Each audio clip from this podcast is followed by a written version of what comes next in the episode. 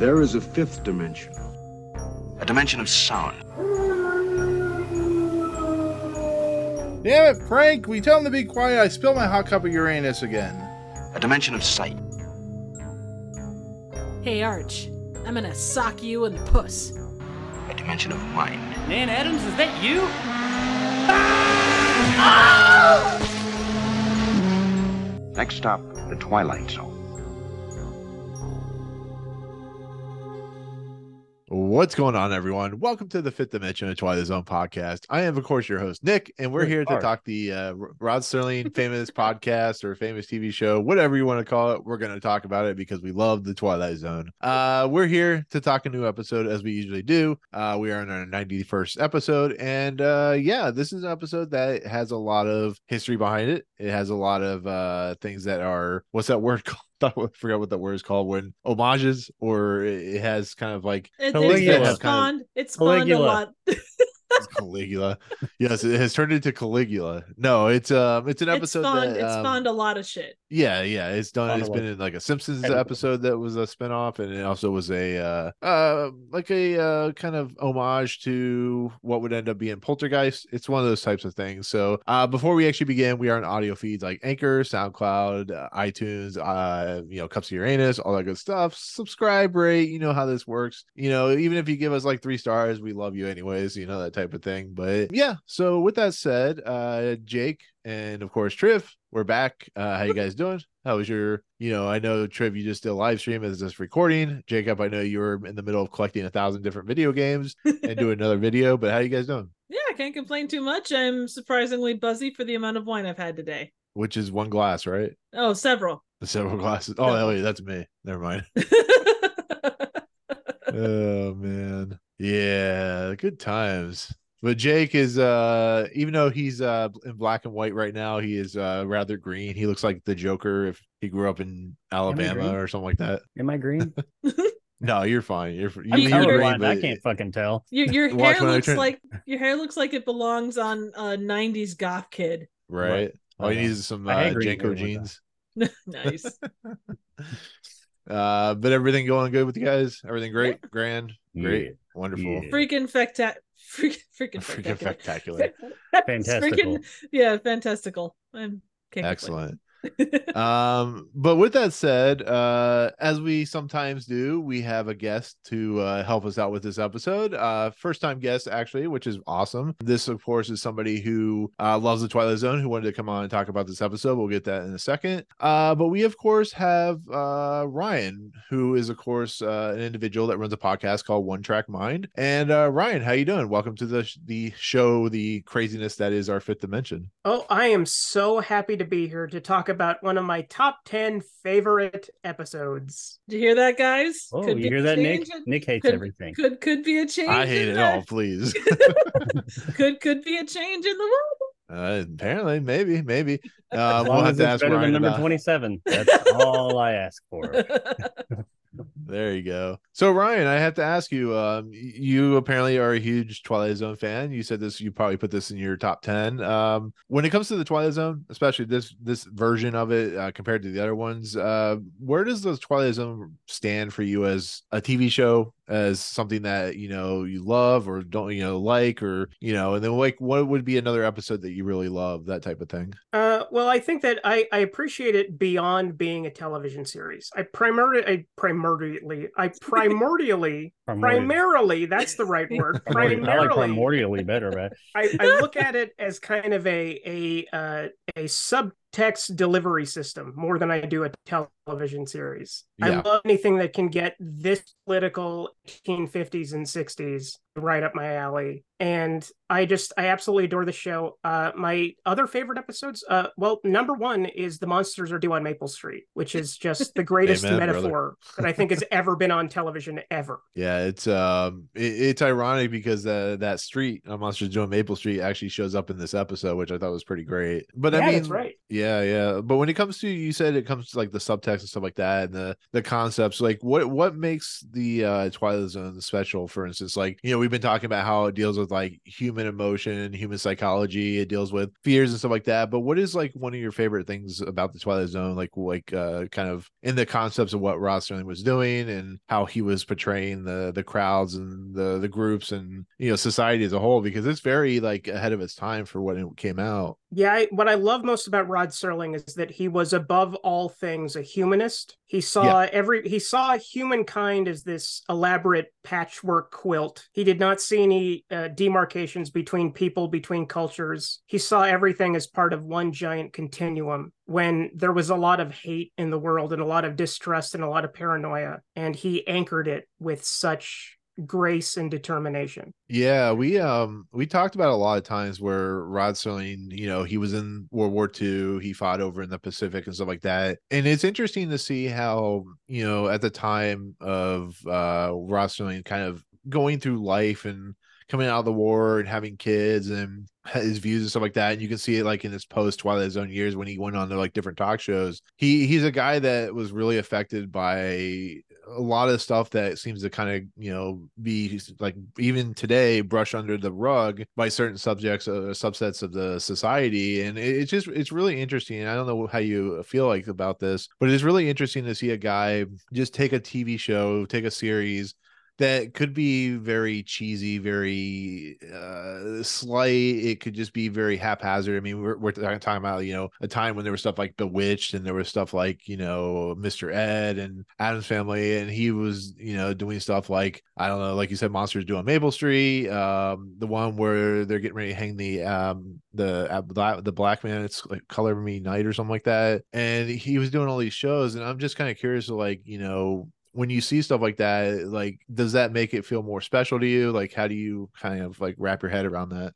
No, absolutely it does. What I love about Serling was that he saw the potential of science fiction, which is to say things that you cannot say out loud. But if you say this person is black, this person is Native American, this person is X or Y, you can only get so far. But if you say this person is a Martian, then you can get however far you want to go. Yeah. It's pretty crazy. Like I said, we've in the 91 episodes that we've talked about, it's some have been greater, some have been worse. And the one thing that makes the episodes that are great so great is just they're very relatable. So, you know, this episode we're going to talk about is very relatable. You know, it's about what would happen to parents if they lost their kid and how would they affect that. I mean, it goes into, you know, a very interesting Twilight Zone territory, but it's a very fascinating thing. And, you know, same thing with you guys. Like, you guys like feel the same thing with this kind of episode, or do you think? I mean, I don't know how you guys feel. I'm trying to find the easiest way to put that. Oh no, all good. I think that anyone that, even if you don't have kids, I think you can look at this and go, you can imagine how absolutely terrified the parents would be losing someone. I mean, because everyone's been a kid, everyone's had those moments where they like lost their parents, and you have that absolute moment of terror of, oh crap, what's going to happen now? I'm in this place. I don't know what to do. You're confronted with a thing that you've never been confronted with. And everybody has those from time to time. And it hits on multiple levels. Yeah. I worry about losing one of my kids every day because I got so many of them. There's always one of them I'm worried about losing. So yeah, I get what they're going But only one of them. Not all. Just one of them. There's only one that I worry about losing. The other okay, one. Yeah. Just want to make sure. I think we're all on the same level here. We all have those kids. Yeah. Oh, yeah. Yeah. I mean, I don't have personal kids, but I've babysat before. And if I lost one of those kids, I don't think I'd lose too much sleep. But, you know, they weren't the greatest kids. If you're watching four kids and you get to the end of the night with three, I think you're betting. Yeah, that's 75%, man. Yeah. That's more than 50. That's still fresh. You're still batting at least a D plus. On the tomato meter, you're still fresh. So I mean,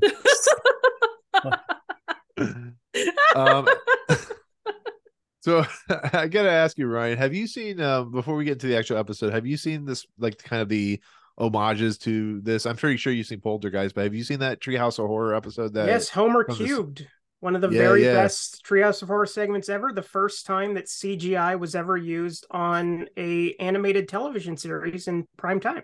Yes, it was. Is I think I showed this to you, Triv, back like a month or two ago. But you did. I was telling Triv when IMAX, when it was starting to become a thing, they did a it was like I think it was like about paradoxes and time travel and something like that. It was, anyways, it was like a 40-minute short, and they showed this segment of the Treehouse of Horror, and it was pretty awesome to see in IMAX. It was pretty funny, actually. But I have seen it in IMAX. It was tremendous. I cannot remember exactly what the program was, but that's the highlight of it for sure. Yeah, it was so cool. It really was, because I'm a huge Twilight Zone fan, but the episode is, of course, season 3, episode 26, which is called Little Girl Lost, directed by Paul Stewart, based on a short story by Richard Matheson, stars Sarah Marshall, Robert Sampson, Charles Aidman, production code 4828, premiered March 16th, 1962. So at this point, we talked about, especially Jacob, you alluded to this too. The Twilight Zone has a habit.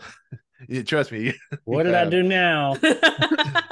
No. The Twilight Zone has a habit of sometimes taking too long to get going.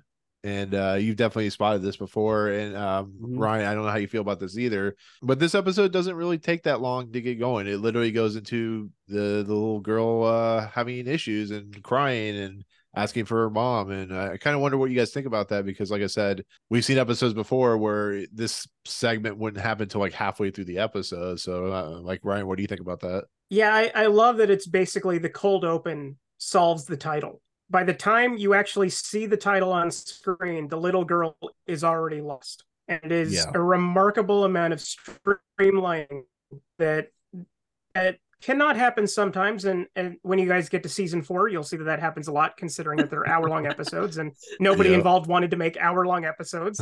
But yeah, this is cutting it right. This is right up to the wire. This is remarkably straightforward for a Twilight Zone episode.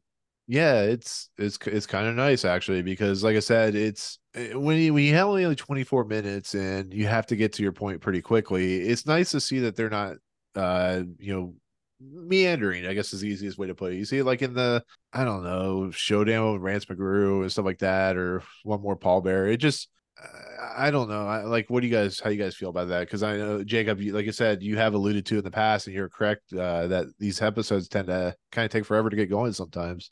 Well, not forever, but a long part of their runtime. Yeah, some of them like kind of draw on a little bit. It's kind of like, the beginning was kind of slow, and then it picked up after the act break, but this one just jumped, is right out the gate. Mommy, help me.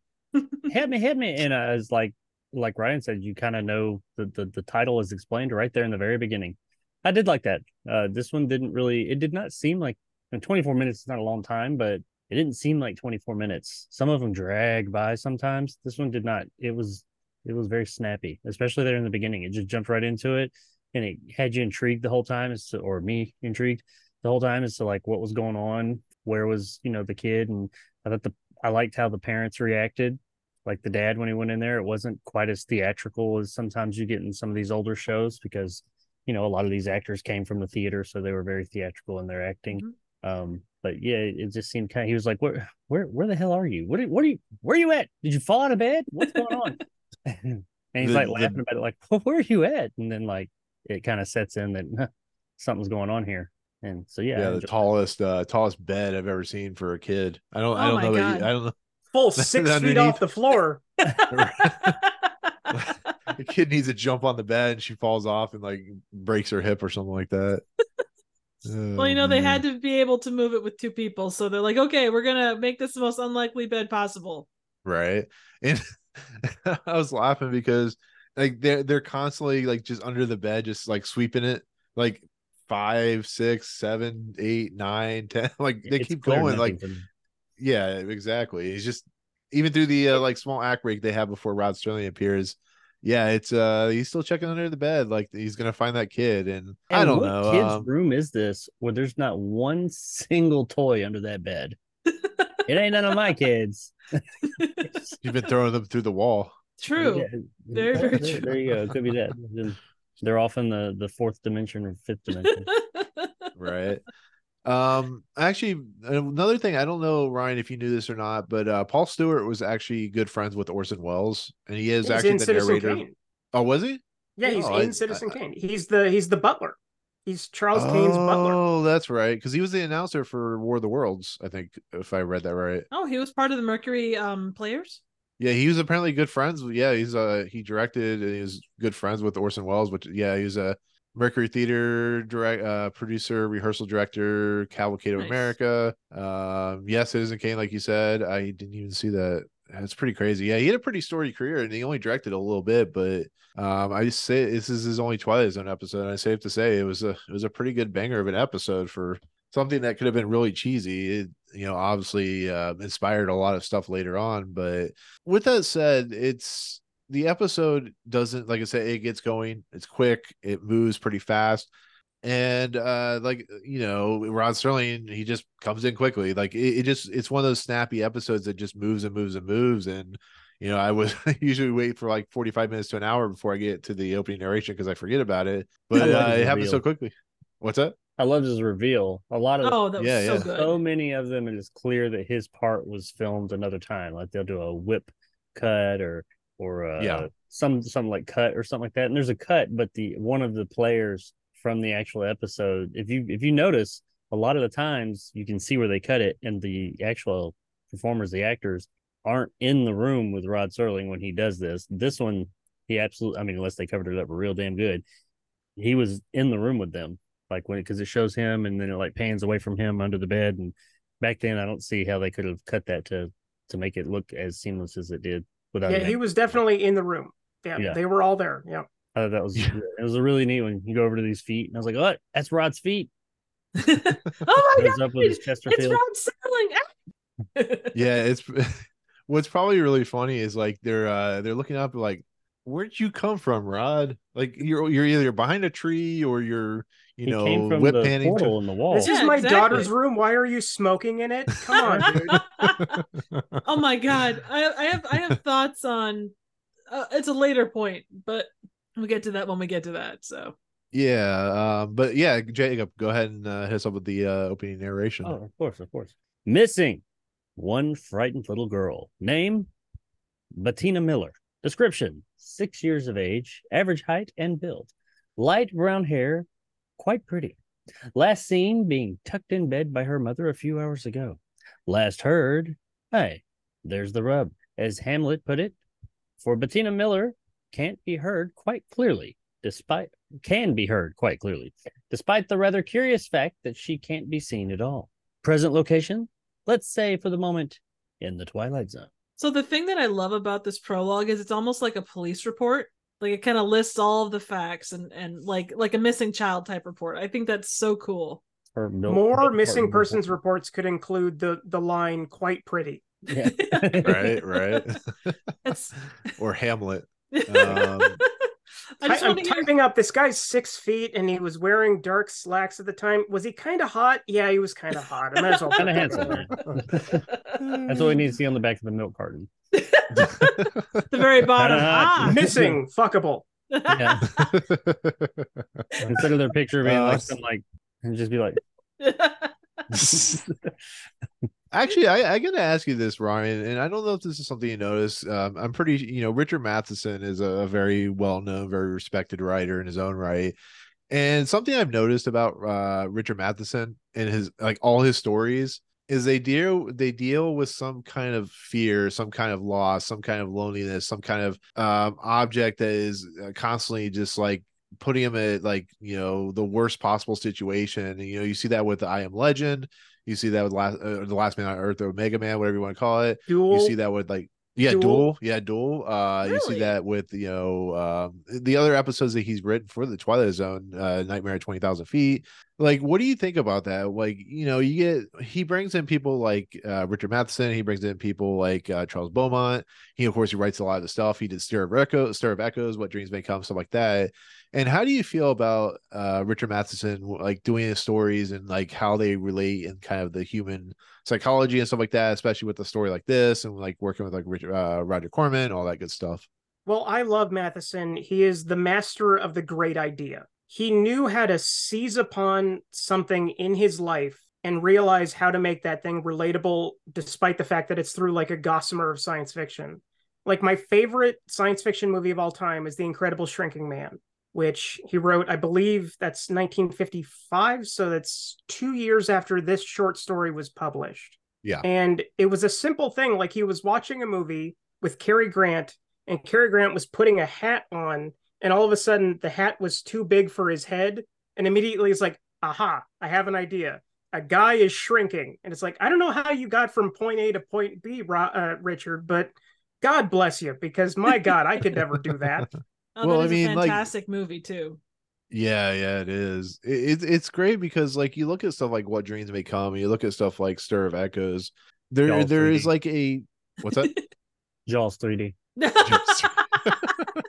He was a writer on that. Nobody's perfect, I know, man. That's... Nobody's perfect. Hey, there's nothing wrong with Jaws 3D. The only problem was, you know, when Jaws was coming towards the underwater thing. The only problem was when they made a movie and they called it Jaws 3D. That's the only problem with Jaws 3D. Well, that and, you know, the fact that Jaws... the only thing wrong with it. Well, that and the fact that you've got the Jaws, like, coming towards, like, the underwater base thing, and he looks like a loaf of bread just, like, moving along. Uh-huh. I can chroma key better than the people that made that movie. Yeah. But like, I think what's great also is that he worked with, of course, Roger Corman and like House of the Usher and Hitting the Pendulum and some other stuff that he's worked on. Yeah, the Poe cycle. Yeah. Yeah. It's like, it's pretty crazy. Like, I know that, you know, I harp on Charles Beaumont a lot, and just for the simple fact, I think some of his stories are a little rough around the edges, but I've looked through Richard Matheson's stories just in the Twilight Zone alone, and there are no like bad episodes that he really wrote. I mean, I'm sure there's ones that are like lesser than others, but it's amazing to watch a guy just so talented and so well written. Problem with these things, his stories are actually good. It's what people do with his stories is where, except Jaws 3D. Again, no problems with Jaws 3. And he has good genetics because his son, Chris Matheson, co-writer of the Bill and Ted movies, and I believe 3 O'Clock High. Yeah, I mean, I think he the legacy is alive in his son. I can say that much. He's not as good as his dad, but the legacy is alive. I mean, he did Bill and Ted, so I think he may be maybe a little better in some regard. He wrote a goofy movie. Oh, that's cool. Like I was saying, better than his dad. Exactly what I was saying. Yeah. Excellent. Things are amiss. Things are afoot at the Circle K. Bogus. That's what they said when they were drawing the little display thing on the wall. They were like, "Hey, it's a Circle K station." But no, like I said, it's a really interesting thing to see when it comes to like Richard Matheson. But this episode, it's remarkable in the simple fact that it's very simple. It's not. It tries to be smart, but it doesn't try to dumb you down or doesn't try to make you feel dumb for watching it. And I kind of love that the Jeff, is it Jeff? What his name is? Or is it Bill? Jeff is the eye behind. Yeah, exactly. Oh no! I kept thinking they called him Jeff, but it was Bill. They called Bill over after they've spent like 8 hours underneath the bed trying to find this kid, and then he's like, "I gotta let the stupid dog in," and the dog just runs into the wall because you know dogs are run into anything that'll get him into trouble. And we're like, "We hate this dog," but he just runs in and like, I mean, "Okay, like save our kid." 2-foot section here that this dog. Honestly, if you look at like when we get to the point where they map it out. And they have it like drawn on the wall. There's actually a lip there, so the dog should have kind of like tripped into the hole. Yeah, because they had like little sausage legs, you know. So. But they call Bill over, and Bill is a physicist, right? Which it's a weird kind of setup because it's like it's supernatural in its own right, but they just know a guy named Bill who's a physicist, and it is a little weird to be fairly honest. I don't know what you think about this, Ryan, like how you feel about the fact that they just have a friend that's a physicist that is able to within 5 seconds kind of explain what is going on. And like I said, I know this is one of your favorite episodes, but is that weird to you at all, or how do you feel about that? No, because I live next door to nuclear scientists, and we talk about stuff all the time. So I don't think it's weird to have such professionals living next door. Duh. Oh no, I meant it's true. It's just no, I know. I live next door to a gynecologist, and we talk about this. I mean, I lived next door to a graveyard for like 20 years, so that's why I'm weird and crazy and spooky. No, I'm just kidding. No. But yeah, it's just, it feels like it. It's not like the worst thing in the world, but it is a little strange that the one guy that could kind of explain everything just happens to be like a good friend of theirs. And it's not like the worst thing in the world, because we have seen 10 times worse in the Twilight Zone. I was just curious what you guys think about that, and what you think about that, Ryan, just having this guy that's able to, you know, do the Beetlejuice thing and mark on the wall and, you know, open up the door and see, you know, a football team has been dead in a plane crash or something like that. Well, I personally like it. I mean, it is definitely a convenience. It's one of those things where if you actually sit down and think about it, like, well, wow, I hope if anybody has anybody falling into the fourth dimension, we would be living next to a physicist. Right. But it is the fact that Richard Matheson is just saying, fuck it, who cares? He's a physicist. He lives next door. Just move on. Let's get to the point where they go into the fourth dimension. And I appreciate that about it, because if this was the fourth season, this guy would arrive at minute 35. And it would be intolerable. Right. Yeah. Actually, let me ask you about that. The fourth dimension, isn't that usually like, I'm not like so smart about this kind of stuff, but isn't the fourth dimension dealing with time travel, or is it dealing with something? Because I don't know offhand. I always thought it was like a time travel kind of, like, I believe, you know, that it operates outside of time and space, but I don't know if it's necessarily time travel. I think it's just anything that's beyond our physical plane of existence. Okay. Yeah. I mean, that makes sense. I'm thinking about like Back to the Future. I think he's like, you're not thinking fourth dimensionally. Like, oh yeah, it's a problem. I think like that too. But it's interesting because in, you know, Jacob and Triv, what you guys think about this? They're able to explain that we live in this third dimension, that we are one step below the fourth dimension. And he goes into like some details that kind of aren't surface level details. I mean, we're not, you know, what's her face from Mirror Image, where she's like a rocket scientist or whatever. Here, the guy is able to give us just enough information for like a 3 or 4 minute speech. And like, what do you guys think about that kind of stuff too? Cause it's really interesting. It doesn't like, you know, it doesn't like, you know. Neat. Yes. Well, do you know why they live next door to a physicist and he's able to explain this so quickly? Is this a dad joke? They have 24 minutes. Thank you for that. If you're wondering there, if you're listening to this, Jacob just put 24. I thought you were doing like 24 from like the Kiefer Sutherland show. Awesome. That picture was too small to take up the whole screen. Like, oh this my one. God, terrible. Oh my God. No, I mean, in all honesty, like they do, you know, and they do a pretty decent job of just giving you enough information where it doesn't make you feel stupid for what exactly is going on, because once again, we'd have to spend 6 hours just learning about the fourth dimension in its own right. But here they're able to kind of, you know, break it down, and the little girl, you know, her crying and the dog barking, and somehow they're near the Back to the Future did. Yeah. They don't give you, they have this thing that is like really high level that would, like you said, take hours and hours to explain, like time travel with a fucking car. And instead of explaining to you exactly how it works, they just give you the basics. Hey, this car, would you get it to 80? 88, 86, 88, yeah, 88 miles an hour. 88, yeah. Get it to 88 miles an hour. You go backwards and forwards in time. Bam, that's it. I mean, that's all we need to know. We don't need to know how that works. Just like here, we don't need to necessarily know how it works. It just can. And that's actually part of the mystique, is because they do say we don't totally know why this works, how it works. When we get to the end, you know, they talk more about that. But it does. It happens. Absolutely. So I did love, while he was explaining it and kind of drawing on the wall, I had to laugh. It felt like the most Twilight, like, you know, you think stereotypical Twilight Zone explanations. It felt like the most Twilight Zone explanation of the fourth dimension. The way, like, the way he paused at various points, the tone of his speech, the way it was edited, it felt like the most, like, if you typed in Twilight Zone, that part would come up. I feel like. Yeah, I think you know what I think would happen. I think if the little girl had gone to the fifth dimension, she would have seen a weird looking guy on a chair smoking Chesterfield cigarettes, talking to the camera. And she was like, I need to go one dimension down. And he's like, yeah, take the stairs to the left, follow the exit sign, you know, straight towards Jeff, the eyeball, that type of thing. But I do have a general question. And I know in the mantra of MST3K, repeat to yourself, it's just a show. You should really just relax. But they go into the bedroom. They don't see their daughter. They're like, oh shit, she's somewhere else. They don't search the house like at all. Like they just like, oh, she's not in the bedroom, but they don't like look in the closet of the bedroom. They don't look in the hallway or anything like that. Well, they hear her in there.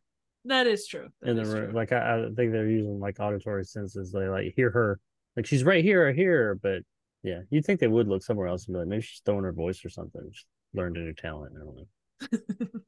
And she's in the spherical cube or spherical ball from what's that movie with the Sphere? Oh, was it? No, not Sphere. The the movie with there was like a horror series, horror franchise. That one, Phantasm. Phantasm. Yeah, thank Phantasm. You. The death ball. We need to have you on more, Ryan, because you actually get the references. It takes me if you're ever to explain them. But... How would we get that reference?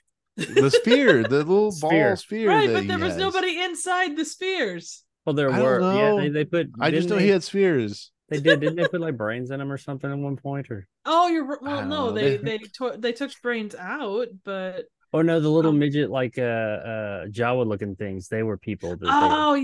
You're right. We're getting way off track here.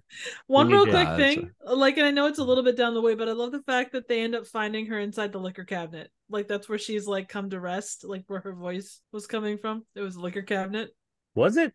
Yeah. I didn't even notice that. Or was it was a fancy cabinet with like liquor and glasses on top of it. It was the 60s. It was a cabinet. It was a liquor cabinet. Yes, it was. Absolutely. Liquor cabinet with a record player on top. You know. Oh, yeah. I mean, the 60s, they were class. The dish where you put all the keys for your key party. You know, all that stuff. Yeah. Oh, man. But yeah, I mean, basically when they draw... the outline, which is it's actually well recognized as like one of the most famous images from the Twilight Zone, I believe. And you know, it's fascinating because he likes, you know, it's 60s special effects, but it's pretty, I don't know what you guys feel about it, him sticking his hand through the wall. You can kind of see the edits, you can kind of see probably a screen that was kind of put over, maybe they were doing it that way. But like, what do you guys think about the composite, the effect and composite and stuff like that? But what do you think about that, Ryan and guys? What do you guys think like the visual? Well, it's surprisingly it's not an optical shot. It was actually done by having the wall be a few feet beyond where the rest of the wall was, and it created an optical illusion when he puts his hand through it. So surprisingly that's actually not a special effect. Huh. Yeah, because I was gonna say it's a pretty good, if it was a visual effect it'd be pretty good, but yeah, if they angle it properly it does look pretty good. It's I know like they do stuff with like Pepper's Ghost, which you know, they'll have a piece of glass either off to the bottom or off to the side angle that can go off of like a silk screen or something like that. But well, I mean, in the way that it's interpreted, like trying to like visually explain, like because you think your average person watching this, they're going to have some understanding of sci-fi, but by and large, like understanding that your kid fell through a wall, how do you visually show that? You know, and they did a solid job. Like it's a simple, straightforward metaphor. Oh, it's like walking into fog, or the wall is like not solid. It's interesting because, you know, even with a story like this, it can run short because, you know, they have to keep the kid in the, you know, in the whatever dimension, the fourth dimension, and they have to keep the story going. So the fact that I don't know how you guys feel about this either, but the fact that the kid can't find the entrance and like, you know, what is the implications of like what this dimension or this alternate universe, whatever it means. Like, you know, you look at something like New Nightmares from, you know, Freddy, and like that alternate dimension that peers up and then walks in, and how weird and abstract. You look at Hellraiser 2, same thing with like the maze or anything like that. Like, what do you guys think about that? This simple fact that like the story could be 10 minutes long and they found a way to keep it going, because once again it could be very dry and boring and they somehow made it work. But what do you guys think? I think it was successful. I mean, they didn't linger on any one thing for too long. I mean, with any show, it doesn't matter if it's Twilight Zone or something else, there's probably always those one or two places where you could tighten things up.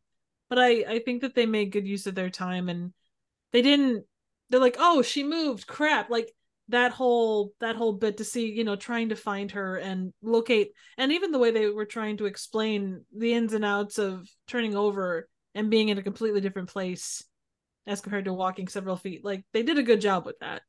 I'm pretty sure that dimension they went to is the same dimension they went to in Insidious. Oh, The Further? Is that what it is? I don't know. I think so, yeah.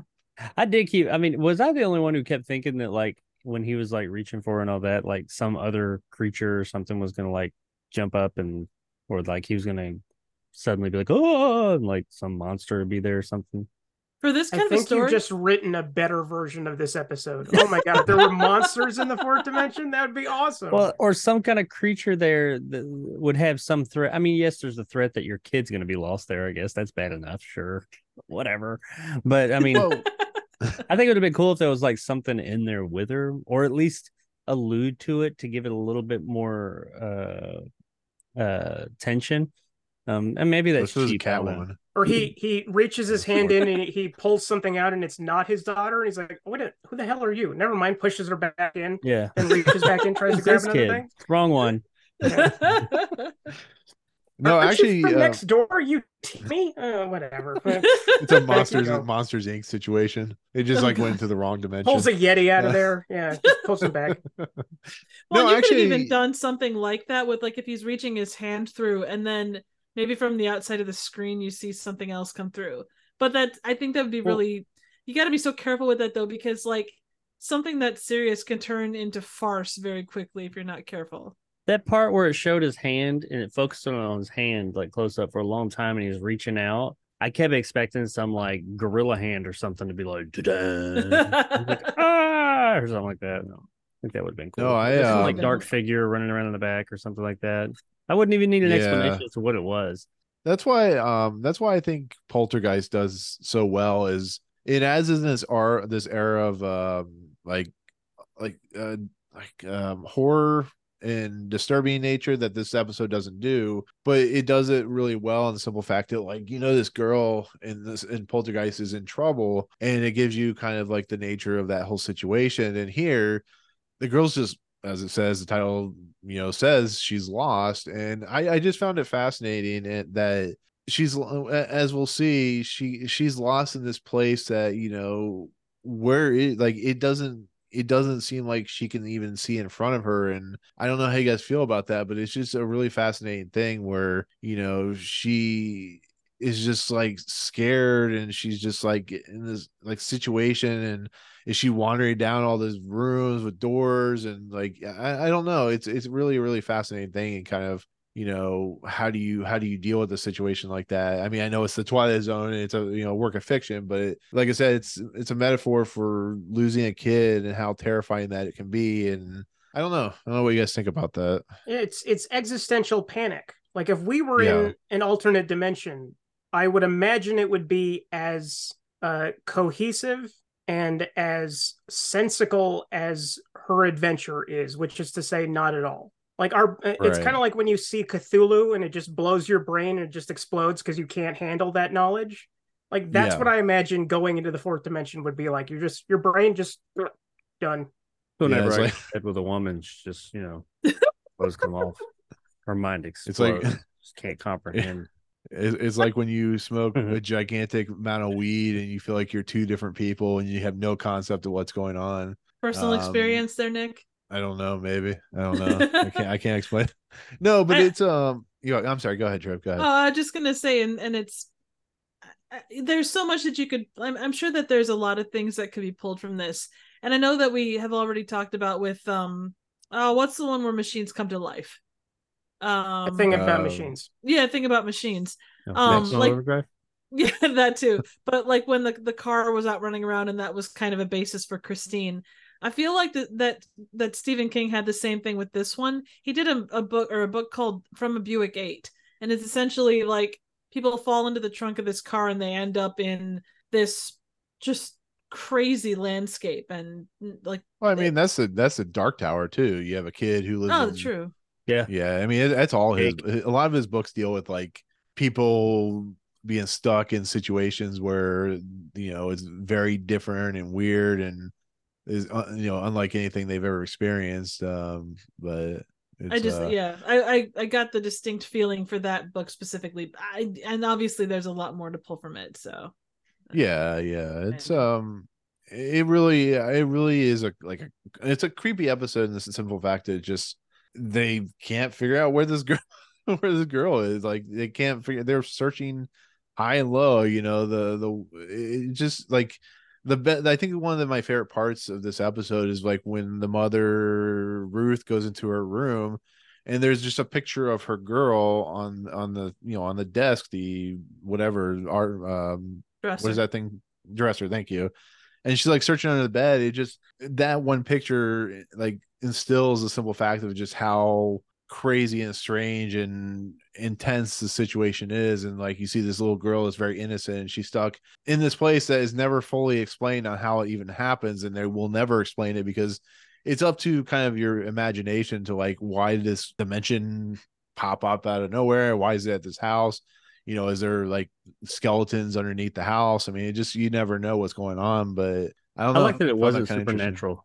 Yeah, it never presented it as supernatural, and I like that it presented it as just, it's science. It's just not science you understand yet. Yeah, it's like Frequency, the movie Frequency, a little bit, where there's no real explanation outside of just the, you know, sky, whatever, the aurora borealis or whatever it is. But it makes sense. You just can't make sense of it. Exactly. You don't understand it. Not that it's supernatural, because I feel like if this was made nowadays, it would be some like, it'd be Insidious. It'd be some demon dimension or something like that. And, you know, true. I mean, yeah. I mean, in the Treehouse of Horror, it's Homer being stuck in a place that is nothing but math equations and fish and eventually erotic cakes and stuff like that when he goes to the real world. And there's no explanation for it. It's just, yeah.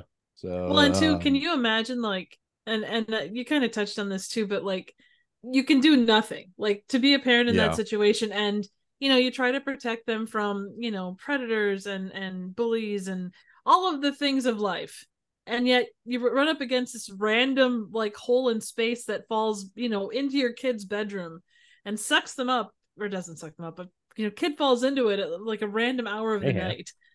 Do you think that's actually, let me ask you guys this question, I'll ask you, Ryan, as well, like, how, like, this is one of the things that kind of makes this episode really interesting, is the little girl is already stuck in this dimension when the story starts. Do you have any inkling like maybe what exactly she was doing? Did she fall in, did she have like a nightmare? Did she have a dream about it? Like, if you guys were to create the beginning of the story about how she got sucked into this situation, like, where would you go with it? Like, it's really interesting that they never fully explain how she even got there in the first place.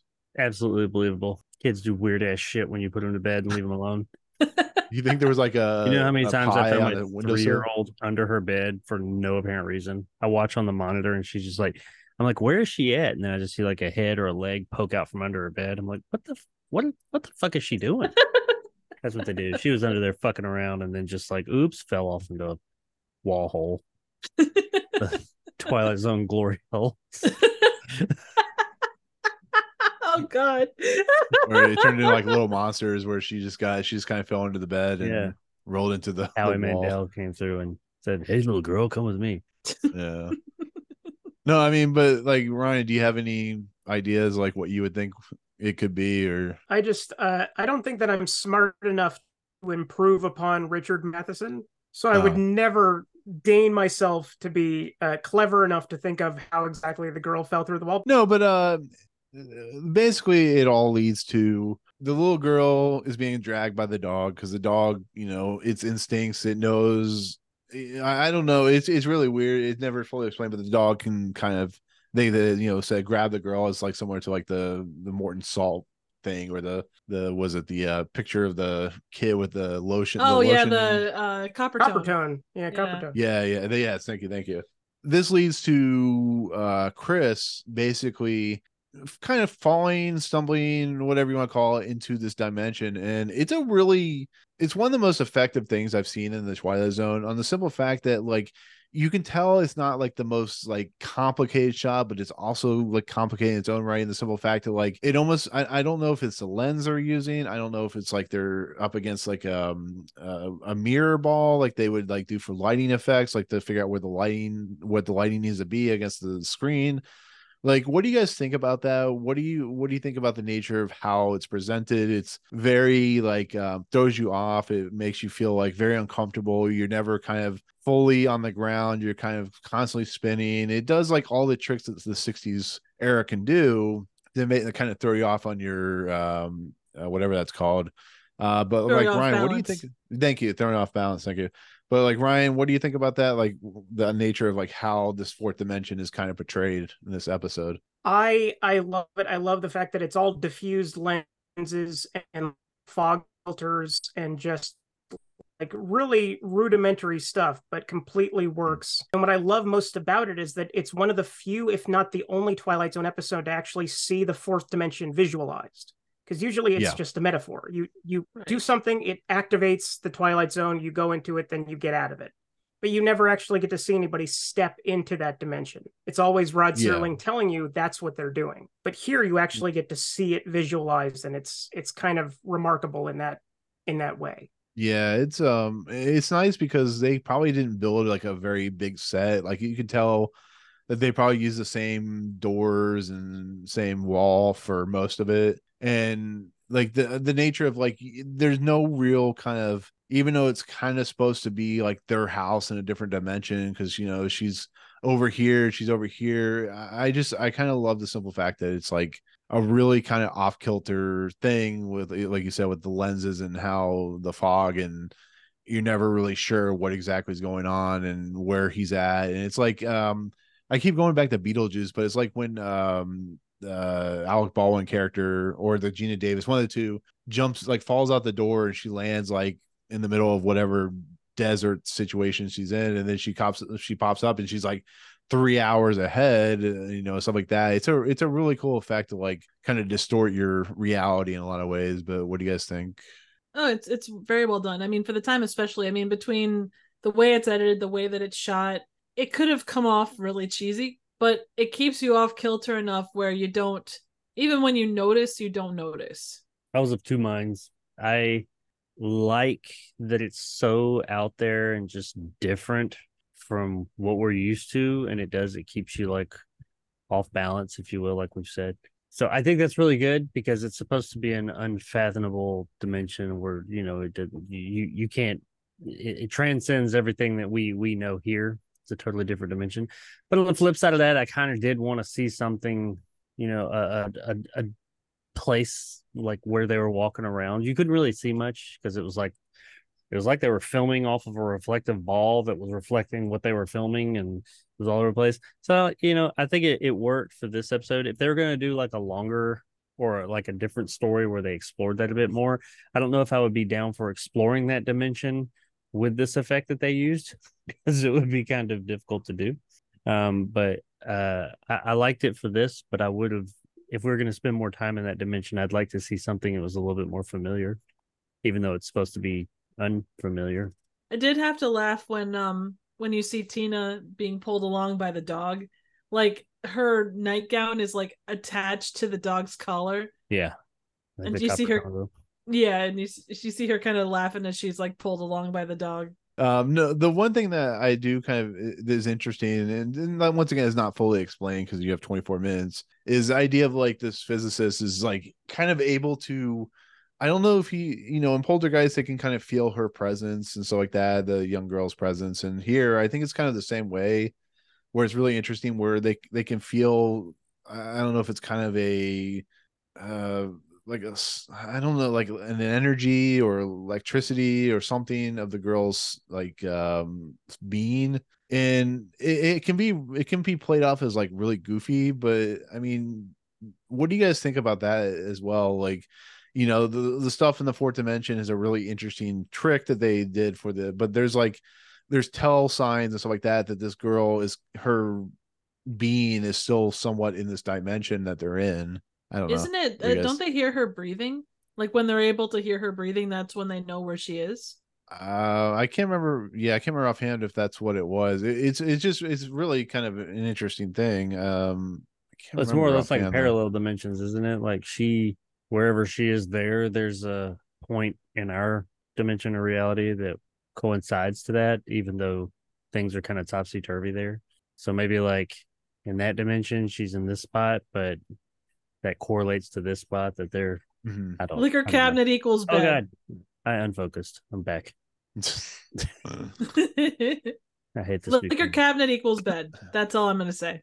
Yeah. I don't know. You might want to ask other people that question. They might disagree with you. But yeah, I mean, I don't know. I just thought it was kind of interesting. Like, it's almost like he's a physicist, but he's also like a psychic or whatever. It's kind of funny in a way, but also kind of. He has a lot of information about something that's very unknown. Yeah. But yeah. You know, it happens because oh my god. Because anal. Yeah, there that you go. Too. That too. But it leads to the young little girl is finally able to come to her dad. She's finally able to, with the dog, basically pulled back into the dimension. And you would think, well, this episode of Twilight Zone, and Ryan, you probably agree, like that's fine. There needs to be no twist, but there's actually a twist in this episode where we find out that Bill actually still had a hold of his leg, of Chris's leg, and we find out that the dimension or the portal was starting to close on him, which we don't see, which we don't realize. Bill says he didn't hear anything or he didn't feel anything, and there's this really gruesome concept where Bill could have been cut in half, or I'm sorry, Chris would have been cut in half if he hadn't gone out just in the nick of time. So, I mean, that's a really interesting twist for an episode that didn't even need a twist. And I mean, Ryan, what do you think of that? I like it, even though it causes a continuity error, because you can see when he's in the alternate dimension, you can see that there is nobody's hands around his legs, that he is completely in there by himself. But I do like the moment where he bangs on the wall to show that it's been completely solidified. It's one of those kind of like, oh shit. Okay, this could have gone completely in the opposite direction. And it would have been like, maybe if they made Creepshow 5, that would be the ending to that segment. But I'm glad it's not the ending of a Twilight Zone episode, because it's a little gruesome. But it is cool to think about what it would have been like if that actually was the ending. That would have been pretty cool.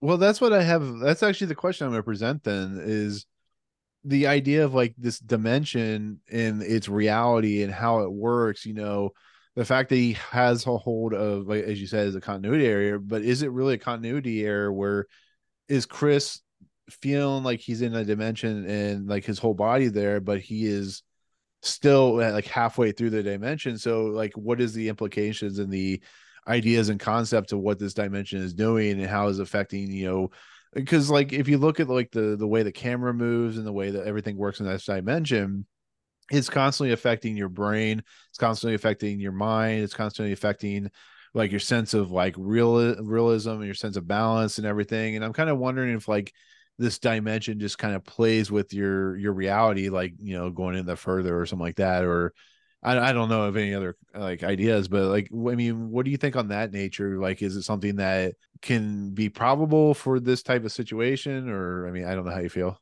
I think it works within, yeah. I would say that it, I don't know. It's, I didn't have an issue with it just because like you say, like your five senses are kind of useless in this domain. You know, if he were to take one step forward, he would have ended up 100 miles from where he was supposed to be. So the fact that he didn't feel Jeff holding on to him, or the fact that we see him full body, you know, it kind of makes sense within the context of the wonkiness of this dimension. We don't know the physics and we don't know the rules of that dimension. So you're kind of at a loss for that. So, you know, as long as you don't gain like, you know, 3 arms or, you know, 2 dicks or, you know, 15 eyes. Wait. What's wrong with 2 dicks? Nothing. There's okay, video of good, that. It works. I am just saying that I feel triggered that you mentioned this in this podcast, because as we all know, I have 2. But she's not cool. Not Triv cool, is, Triv. Yeah. 2 dick phobia. I'm sorry. Yeah, first Triv doesn't like mayo on her sandwiches and doesn't like butter on her toast. Sake. I like butter on toast. There's something wrong with two dicks. Yeah, Jesus. Sure. Okay, cool. Yeah. Some people doesn't like her chocolate or peanut butter. Okay. I do like chocolate and peanut butter. It's like my favorite combination. We learned a lot from Triv on the stream, Jacob. Yeah, it was pretty disturbing. Unless they're the ones that have the two, like the side by side dicks, that's fucking weird. You're gonna be the one on top, on the bottom. There you go. No, but like Ryan, what I was saying about that concept. I mean, do you still feel the like concept of two dicks? I mean, no, that's not what I'm talking. Shut up. No, hang on. I can look at the videos. Hang on a second. No, but what I was talking about, like with the idea of like messing with your reality and stuff like that, compared to, because you were talking about how it was what was that word? See, you got me on the think about this damn two dicks thing now. Damn. It's weird. No, the continuity area. That's what I was thinking of. I was curious of what you thought about maybe that idea. That the dimension messes with your mind. Like that's not something I had actually thought about prior to this discussion. So well done, Triv. Good. I do what I can. Good poll. Good poll. See, Triv works. Triv works in mysterious ways. I try. We don't know about. So. But yeah, that's the episode. They save the kid. The kid goes off with his mom. He almost gets cut in half, and apparently people have two dicks. It's been quite the episode when we talked about the Twilight Zone. I just have this terrible image of like they get him out, but Chris is in two pieces, and Ruth is like, you know, honey, meet your dad and your other dad, and like they're both sentient and such, and turns into some weird thing from like Society. Now we thought of a story for the new Twilight Zone series that is not the Jordan Peele thing. Oh man. So yeah, that is Little Girl Lost. Any thoughts on the episode after we've finished talking about it? Anything you guys want to talk about, like with the ideas and concepts? Ryan, I'll let you go first. Like anything else you want to bring up about it? Why you like it? Why you dislike it? All that good stuff. Well, why I dislike it is just kidding. I like this episode. But this is one of the episodes that when I saw it as a kid completely captured my imagination, and it was not enough to make me want to go back and watch all the episodes of the Twilight Zone because I was a puss and I was scared of literally everything, and I figured, well, if it's sci-fi then it has horror elements and I don't like that dastardly horror stuff. But by the time I got to college and started really getting into Rod Serling and the show, this was kind of seeing this again was just that shot in the arm of like, oh yeah, this is why this show is good. And I absolutely adore this episode. Well, I have two things. One, I love the fact that it's a very small point, but I love the fact that Ruth has high-heeled slippers. And I know that was a thing back in the 50s and 60s, but the fact that it's actually in this episode and she's trying to run around in high-heeled slippers makes me laugh. The Bryce Dallas Howard can do it. This woman in the 60s can do it. True. Very true. The other thing I had to laugh about was, and it happens after the whole episode is over and they've gone and told you what's going to be on for next week. And then Rod Serling does his whole like Chesterfield advertisement. And just the fact that an advertisement for cigarettes is on the back end of this episode about a little girl. I find that so funny. Like the disconnect between the 60s and now is just funny. In that respect. And it's not separate either. It's like part of, because usually those he pauses for a second and then immediately moves on to talking about they satisfy. It's like, wait, what? Huh? Okay, sure. They usually have like his little, hey, this is what's next week, and then there'll be like a cut and it'll be like a separate advertisement he filmed or something. But no, this one's like, by the way, if you found this satisfying, know what else? Chesterfields. That's what I want to. Satisfied. Or Oasis for the smoothest. Yeah, softest taste. The softest. Yeah. Smoothest. Get it right, man. Yeah, it's smooth. It's not toilet paper. What's kind of funny, I don't know if you guys have watched Quiz Show, but they did this in the 60s where they had the person, the talent, just basically in the middle of the show do an ad for, I don't know, Hoover or cigarettes or something like that. It was pretty crazy. It's not like now where, you know, they actually have marketing companies doing it all, you know, just like, you know, 12 minutes of TV commercials. It was Anyways, pansies nowadays can't talk about the cigarettes with kids. Right. When I was a kid, fucking GoBots had cigarettes. So did the Flintstones. Yeah, they did. Right. No, and this was the first episode on Paramount Plus that actually had that commercial. Well, the rest of them never had that commercial. Yeah, yeah. Huh. I thought that was kind of interesting. So that is probably because it's built into it like that. Yeah. Right. One other real quick thing. Did you notice on I think on the intro music too, but on the outro music they used a slightly different track. Oh yeah, it was like house music. Yeah. Like it was like what was used previously, but shut up. But it was slightly different. Like I went back and listened to the episode previously, like the outro for that, and it was different. Are you talking about like the end credits? Yeah. Yeah, yeah. Actually, it's kind of ironic that another really great episode of the series is Talking Tina episode, and it actually is the same. It's the same two girls, the voice and the young girl. That's right. Why did they have a separate voice for the little girl? Some 32-year-old girl was stuck in the fourth dimension, and she was scared, and it made her voice turn into a 32-year-old woman.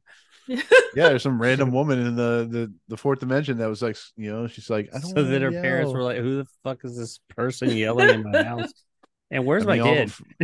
I mean, for all we know, the parents were like mad at her when she got back from the fourth dimension, and you know, locked her up, and her grandmother died, and she talked to her on the phone, and oh god. Eventually wow. Ground. Oof. And, yeah, wow. Oof. Oof. Oof. So, anyways, with that said, anybody else have anything else to say? Apparently, I think Triv alluded to this, or at least part of it earlier, but I just read this that the story was based on a story that did you mention this? What it was based on, Triv? No, I didn't. I mean, Nick said that it was based on a Matheson story. Well, his story is based on a true life event where it says Matheson wrote a short story based on a real life incident involving his young daughter who fell off her bed while asleep, that happens, and rolled against a wall. Despite hearing her daughter's cries for help, Matheson's wife was intently unable to locate her daughter. That's creepy. Dumbass. How big is this fucking bed? I mean, how many places could the kid be? Massive. It's massive. There's too many like bed skirts. Yeah. Well, there was a movie where like it was like, I don't know if it was one of spoof movies or whatever, but like there was like six corners of the bed underneath. They're like looking at one side of the bed, then they look at another, and like six more times they look at the different post, and they come back and there's a creature's there. That's awesome. But anyways, with that said, that is the episode, and we'll do the closing narration. Jacob. Oh yeah, I totally have that ready. Hang on. The other half where? The fourth dimension. The fifth? Perhaps. They never found the answer, despite a battery of research. Physicists equipped with every device known to man, electronic and otherwise. No result was ever achieved. Except perhaps a little more respect for the uncertainty about the mechanisms of the Twilight Zone. Yeah. Made it sexy. Wow. Why did you make it sexy? Ooh. wow. Always. Oh man. Yeah. All right. So yeah, that's Little Girl Lost, season 3, episode 26. And let's do it. Let's get into the closing narrative. Do it. I'm not doing it again. Oh, I sent you. I said, so let's do it. Let's get into the last portion of this episode of our episodes. Big DM, right? Which of course is the Twilight Zone ranking list, the greatest ranking list, because we love ranking lists. Who doesn't like ranking lists? You know, we love ranking lists, and Rod certainly loves ranking lists. Do we like ranking lists? I didn't know. Okay, so this list is long. That's what she said. Girthy, and is this a top 20 episode? Yes or no? Yes, I would say. Now, how far up the list are we going to go on this? I know Ryan, you said it would be top 10, but do you guys think it's a top 10 episode, or do you think it's between 10 and 20? Like, where do you guys see? Yeah, I don't do good with that. You just need to give me a starting point, and then I can debate it. I gave you 20. Oh, come on. What? So it's better than the silence. Is it better than God. For me, it kind of has a similar vibe. So I don't know why. It kind of feels like a similar vibe to Five Characters in Search of an Exit, just because they're dealing with a thing that is so outside the realm of their knowledge. So I would say start there. I mean, Five Characters was a good one. Mm-hmm. But I really liked this episode. I did. And like, there's not even anything like monumental that happens in this episode, like with Five Characters and In Search of an Exit. But it's just, this is just a really well put together, a really well done episode, I thought. Would this be better? What do you think, like, Ryan, being our guest? I think this is better than Will the Real Martian Please Stand Up, but I'm biased. It's not as good as It's a Good Life. So I'm already confused here between 12 and 14. Yeah, that's about, we'll do that sounds about right. Yeah, that sounds about right. Everyone that comes on, they're like, how did our you do this list? Only exists in the fourth dimension, so it's kind of hard to disseminate and understand. The things that drive the decisions from week to week change. Kind of. I mean, they stay consistent, but yeah, anyway. Every time we do this, one of us, usually me, is like, why is that one so high? Why is that one there? Why is this above that? Would you put this like above Purple Testament? I think this one has the question is, have you seen all of these in the top 20? Oh, that's for me. Yeah. Yeah, I mean, I've seen all the episodes, but recently not enough to be on top with this. My God, you guys are stressing me out here. Oh my God. Sorry. It's like a Sophie's Choice thing. This is crazy. I can't believe I'm this. I'm sweating. I'm actually physically sweating. Oh God. This is how we are every week. Except when we get to Trouble with Templeton. They're like, yeah, that episode sucks. And 16 millimeter Shrine, but we don't talk about that. I don't talk about that. That is true. You don't. I mean, well, is this an episode that is better than like Walking Distance, or is it worse than Walking Distance? Is it better than Purple Testament? Is it Shadowplay? I'm kind of in a weird place because, and I know we run into this a lot, but I think this is better than A Stop at Willoughby, but I don't think it's better than Purple Testament or Shadowplay, which is a whole lot of not helpful. Yeah, we're gonna be here for a half hour, Triv. It's all your fault. I know. Everything's my fault. It's because I don't like mayo, isn't it? Okay, so if we're in that 10 range, I'm gonna say 10 to 15 ish. I'm gonna just start at 10 and see where I come up. I really like Purple Testament. I mean, if it were me, I put this between Shadowplay and Will the Real Martian Please Stand Up, but that's just me. Because I really like this episode. I'm sorry. Go ahead. No. I'm just saying that's kind of where I would land. I'm just asking you guys because I'm curious what you guys. Purple Testament. I think Shadowplay is a really interesting, really thought-provoking episode. I think Will the Real Martian Please Stand Up is fine. I think it's good. More than fine. I think it has an interesting ending. Yeah, it has Roddy McDowall in it. I think it's Roddy McDowall. Yeah. I think that what does Purple Testament what ranks it so high for me is it had fantastic performances that you didn't see, and not that the performances in Twilight Zone were bad. They're very of their era. Purple Testament's, I've said this 100 times, well, 90 times, I guess. Purple Testament's performances were leaps and bounds just above what the other one. They're so much more sincere, and that really pushed that one ahead. Like the actual story of Purple Testament was good, but it was really the performances, story wise, and just like what I like this one more. Stop at Willoughby. Stop at Willoughby was fine, but I don't hold it as high a regard as you guys, so I think this is better than Stop at Willoughby. I think it's better than Walking Distance. I think it's better than Obsolete Man. I don't think it's better than To Serve Man. Right. But just like starting right there where Triv was a second ago and working my way down, I would watch this before any of those. They're all great episodes, but I would watch it before those. And you get to Serve Man, you know, that's just such a hell of a iconic episode. And then you got Monsters, Death's Head Revisited. I know you guys, I didn't hate it, but you guys liked it a lot more than I did. Shelter was great. Of course, The Invaders. Number one. That's where I'm currently sitting. So between like 7 and, so like 7 is kind of what you're thinking? Yeah, if you asked me, if I was on here by myself, just playing with my two dicks, I'd be like, hey, yeah, number seven. I could see. I don't necessarily feel see? That. Oh, occasionally. Oh. Not when my eyes are closed, but I think it's definitely better than A Stop at Willoughby. I'm on the fence about if it's better than Walking Distance, but I could fall in that 7 to 9 range. Nick, Ryan. I mean, like we gave Ryan a red tag. I'm so sorry, Ryan. We love you. You can do this, Ryan. You can do this. I've been podcasting for 4 years. You can do this. I mean, like, I've been doing this for 4 years. I'm so experienced, and then we come on the fifth dimension. It's like all hell breaks loose, and everything's out the window at this point.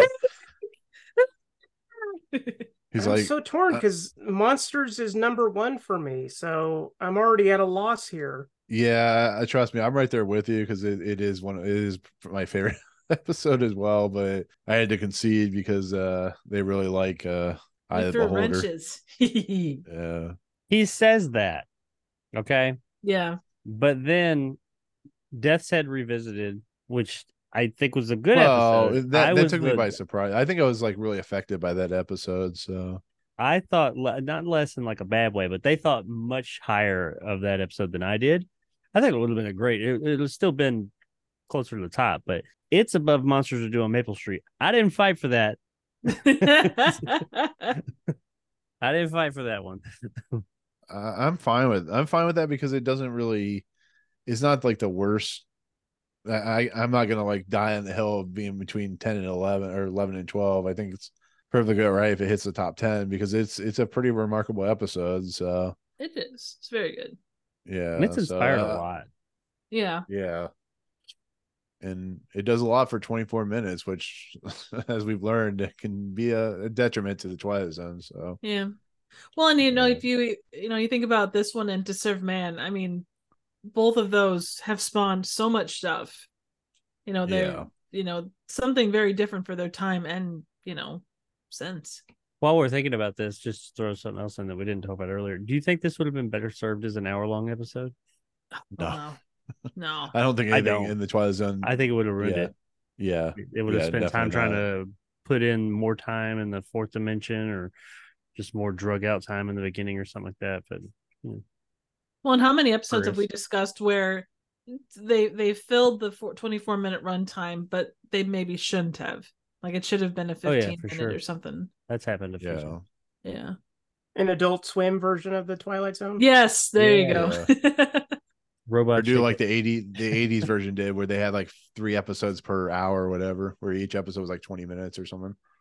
Or is it 4? They did like 3 or 4 episodes per episode or whatever. But see, but even with that, I feel like, and I understand that you got to work within your time limits, and like half an hour is kind of your go-to, but you don't have the time to like absorb what's going on. Like you're on to the next thing. I feel like that kind of did a detriment thing to the 80s Twilight Zone, but yeah, that's me. So I don't know, below Walking Distance, above Stop at Willoughby. I'm good with that. Yeah, I mean, I know it's not your let's go with it. Yeah. Yeah, I know that's not where you would put it, Ryan, but I'm just curious, like, does that seem all right? That seems fair. That considering that this is not my list, that seems completely fair. Okay, I mean, it's still it still makes it a top 10. I'll concede. It's you know what? It's under 28. All that really matters. Perchance is not 29. We've got to figure out a way to push that thing to last place. I don't know how that works. You need to take all of season 4. And put it in the top 30. In all honesty, it doesn't deserve anywhere near last place, but it certainly doesn't deserve anywhere near where the fuck it is either. Should definitely be on the back end of it. In the fourth dimension, it's in last place. How's that feel? The thing that irritates me the most about that episode is that it is so high. And I'm like, what were you thinking? You guys like were drunk. I might have been. Probably. Yes. Yeah. Yeah, so. See? They watched next week's episode. So okay, yeah, it's a good place. Pretty high spot for that. So it's I think that'll work. So with that said, New number 9 is Little Girl Lost. Number 1 is still Eye of the Beholder. Number 91 is The Trouble with Templeton. Oh, hang on. Number 74 is A Piano in the House. The House. 75 people. You got to remember 75. Right. 75. You ruined it already. Right now. A Piano in the House. The House. Anyways, yeah.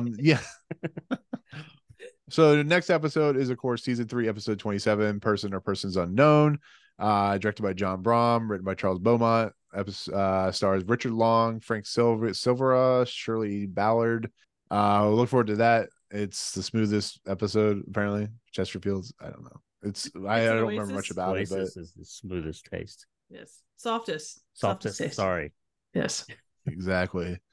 So with that said, we're going to head out for the time being. Ryan, thank you so much for coming on to the podcast. I know it's pretty crazy. It's very strange when it comes to trying to figure out things in the Twilight Zone, and you're very knowledgeable of it. So I do appreciate you coming on, and it's been fun. We'll hopefully have you on again at some point. So with that said, where do you have your content located at? You can find One Track Mind wherever you listen to podcasts, and you can find me on X. I'm never going to get around saying that. At One Track Mind Pod, and I'm on Instagram at one. That is the numeral 1 Track Mind Podcast. I did not get to choose that name; they gave it to me, so don't be mad at me about it. I'm also on Patreon at patreon.com/One Track Mind Podcast. He also does. He's also a reoccurring guy on Reels of Justice, which is a fantastically fun courtroom-based movie podcast. Both are well worth your time. That you're biased because you were on twice. Fine. You've been on more times than I have, so screw you. Well, yeah, it's my podcast. I have to do. I know, but you're still making points, and so I'm making points, and this is why I'm not very good at it. Hey, I will say you got robbed on the first one. That's to be honest. I shouldn't have won that case. You should have won. No, it's all good. I can take a loss. I'm used to it. So yeah. Listen to Triv losing at something finally. Gosh, no, I'm kidding. Yeah, definitely listen to all his content. It's fantastic. I've listened to a few episodes. It's definitely worth listening to. Triv, Jacob, as always, you guys are awesome. I try to say that to make you feel better, because in the end, I'll make sure you get lost in the fourth dimension. But Jacob, you just don't like pineapple on pizza. Yes, that's the reason I want to make you guys go away. No, I'm kidding. In all honesty, Jacob, you have content. You were in the middle of working on another series, but you have some great stuff you worked on that have done really well and have been really awesome and informative. Where's that content located? YouTube. You can find me. I have 2 YouTube channels, one of which is currently Jacob Anders Reviews. Go watch that stuff, but I don't put much on there right now. Maybe I'll come back to it sometime. But I'm currently focusing on Retro JKXY, my other YouTube channel. It's a newer YouTube channel. Go subscribe to help that one grow, where I do mostly retro video game documentary series. I have one on the Dreamcast and the N64, and I have another one that I'm working on right now that I'm not prepared to talk about. That'll be out probably in about a month, honestly. Nice. We'll start month-ish, beginning to middle of October, I'm looking at. So I have more to talk about there. It's a more recent than those 2, but not super recent. Anyway, moving on. Yeah, I have that stuff, but check it out. Nice. And I'm on X, Twitter, X Twitter, X, X. the Twitter X. I'm over there. Yeah, I don't really do much there. I look at like historic vids and funny videos of people getting beat up and post those. So check that out. Go. Yay. And Triv, people now know that you hate mayo and butter and chocolate and peanut butter. Shush your face. But you also have content that's awesome. You put out, crazy wild videos about crazy and wild stuff when it comes to the very crazy and terrible movies that are all awesome in the same right. But where's that content located? You can find me here on YouTube's at Trivial Theater. I did Blood Theater, and then I did Theater of Blood, and then coming up, I am taking a completely left turn and doing a collab on the Teenage Mutant Ninja Turtles from the 90s. So definitely check that out. I'm also working on some other stuff coming up for October, which is, spooky month and all that good stuff. I also just finished up, of all things, merch, which is on Etsy under Triv's Place. It's all mugs right now, but if you'd like to stop by and check that out, please feel free. Yeah, definitely. And the link for her merch will be in the comment or in the description below. So definitely give her stuff a big look and sale and all that good stuff. So myself, Movie Emporium, that's where all this video content is held. I posted, a couple of reviews coming up here soon. I've been kind of lacking, but just because I've been sick. But yeah, there you go. Otherwise, we're on audio feeds like Anchor, SoundCloud, Audio Boom, and all that good stuff. But with that said, we're gonna head out. And for myself, Triv, Jacob, and Ryan, we'll see you guys next time on the Twilight Zone. Peace out, motherfucker.